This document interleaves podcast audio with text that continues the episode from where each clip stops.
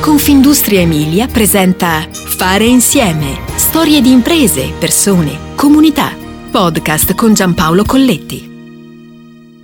Dimenticare come zappare la terra e curare il terreno significa dimenticare se stessi. Lo ripeteva come un mantra Suryu Suzuki, monaco insegnante Soto Zen, fondatore del primo monastero Zen fuori dall'Asia.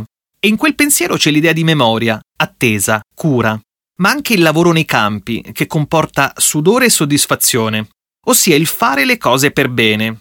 In fondo nella storia che stiamo per raccontare c'è tutto questo. Il lavoro nei campi lo si ritrova sin dal nome di questa azienda diventata negli anni una bussola per orientare i consumi sostenibili e biologici, perché in quel richiamo al sarchio, pala in legno e ferro con lame leggermente ricurve, diffusissima come attrezzo da lavoro in agricoltura, si annida l'identità stessa dell'azienda. Sarchiare, ossia anche rincalzare le piante, ricoprire le sementi, prendersi cura della terra e in fondo di noi stessi. La denominazione aziendale ha avuto un'evoluzione nel tempo. All'inizio si chiamava La Sagra del Contadino, da un dipinto del pittore emiliano Brenno Benatti, che raffigura una tenuta agricola con un contadino che smuove la terra utilizzando proprio il sarchio. Tutto nasce nel lontano 1982, con quella sana ossessione di proporre alimenti sani e naturali, senza coloranti, conservanti e privi di additivi chimici. Di più, alimenti biologici. E bisogna capire che per quegli anni parlare di biologico in Italia e nel mondo poteva sembrare assai bizzarro. Siamo a Carpi, il più popoloso dei comuni della provincia modenese, terra abitata da grandi lavoratori dalle intuizioni geniali, terra di pionieri, come racconta la storia di Sarchio, siamo tra i pionieri del biologico in Italia. Il punto di forza è la produzione, che parte da un'accurata selezione delle migliori materie prime. Le ricette sono sviluppate utilizzando solo pochi e semplici ingredienti per realizzare alimenti genuini, afferma Cesare Roberto, presidente di Sarchio. Così l'azienda ha lavorato per la certificazione degli standard e per promuovere uno storytelling che facesse emergere il valore dei prodotti, inserendo nel packaging delle informazioni chiare ed esplicative. In 40 anni si è passati da 0 al 4% dei consumi. Quest'anno facciamo 40 anni. Come diciamo noi, siamo pionieri di un'alimentazione sana e priva di chimica a livello alimentare, e questo comporta scelte a tutto tondo, All'epoca sembrava che nel mondo non si potesse creare nulla se non fatto con la chimica in laboratorio. E invece, afferma Roberto, ecco, è in quell'invece che c'è l'idea di percorrere sentieri ancora non battuti, con coraggio, audacia, talvolta incoscienza.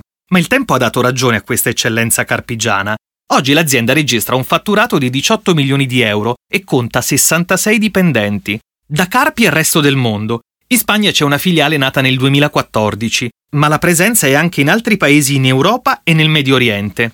A ottobre 2021 avviene l'acquisizione di Vital Nature SPA, realtà storica modenese specializzata nella commercializzazione di alimenti bio. Il biologico è tutto in funzione di un miglioramento e all'insegna del rispetto del terreno e dell'ambiente. Oggi si vedono i limiti di scelte scellerate fatte in direzione diversa rispetto al biologico e all'uso della chimica, All'epoca eravamo controcorrente rispetto alle scelte dei consumatori, quasi alieni, ne eravamo consapevoli, era difficile far comprendere il valore del biologico, argomentare quel posizionamento, ma sapevamo che eravamo nel giusto, perché sapevamo che l'agricoltura biologica era l'unica sostenibile per l'ambiente, anche se a quei tempi non supportato da scelte d'acquisto e legislative, dice Roberto. Azienda dei record. Nel 2006 è stata ottenuta l'autorizzazione a produrre alimenti bio e senza glutine da parte del Ministero della Salute come prima realtà italiana. Nel 2017, alla sede storica di quasi 3.000 metri quadrati, si affianca una nuova struttura, oltre 6.000 metri quadrati suddivisi in tre stabilimenti per ampliare a 9 le linee produttive, con reparti dedicati esclusivamente al senza glutine per gestire ancora meglio le lavorazioni in termini di sicurezza. La scelta di costruire una nuova casa Sarchio è stata dettata anche dal terremoto del 2012, che ha danneggiato gli uffici storici, costringendo per un lungo periodo le persone a lavorare nei container. Ma è nelle difficoltà che esce fuori la tempra emiliana, quello spirito che fa la differenza. Ci siamo guardati in faccia e ci siamo rimboccati le maniche. Oggi la nuova struttura rappresenta un esempio concreto di efficienza energetica a basso impatto ambientale, è stata progettata per garantire la massima sicurezza e il totale benessere dei dipendenti, dice Roberto. Nasce così l'area verde bio. Qui sono coltivati fiori, alberi da frutto e ortaggi a disposizione dei dipendenti. Dagli alimenti tipici della cucina tradizionale italiana si approda anche a quelli più innovativi, con un focus sul senza glutine vegan, oltre 170 prodotti biologici venduti prevalentemente nei punti vendita di tutta la grande distribuzione. Mettersi sempre in ascolto del mercato, con nuove proposte legate anche all'evoluzione dei tempi. Ma noi continuiamo a investire in quello che ci ha fatto crescere, il biologico e la nostra bussola, conclude Roberto. In fondo è tutto racchiuso nel pensiero di Sunryu Suzuki. La nostra tendenza è di interessarci a qualcosa che cresce nel giardino, non nella nuda terra, ma se vuoi avere un buon raccolto, la cosa più importante è rendere il terreno fertile e coltivarlo bene. Fare insieme ti aspetta alla prossima puntata. Puoi ascoltare tutti i podcast sul sito www.confindustriemilia.it slash podcast e sulle principali piattaforme digitali.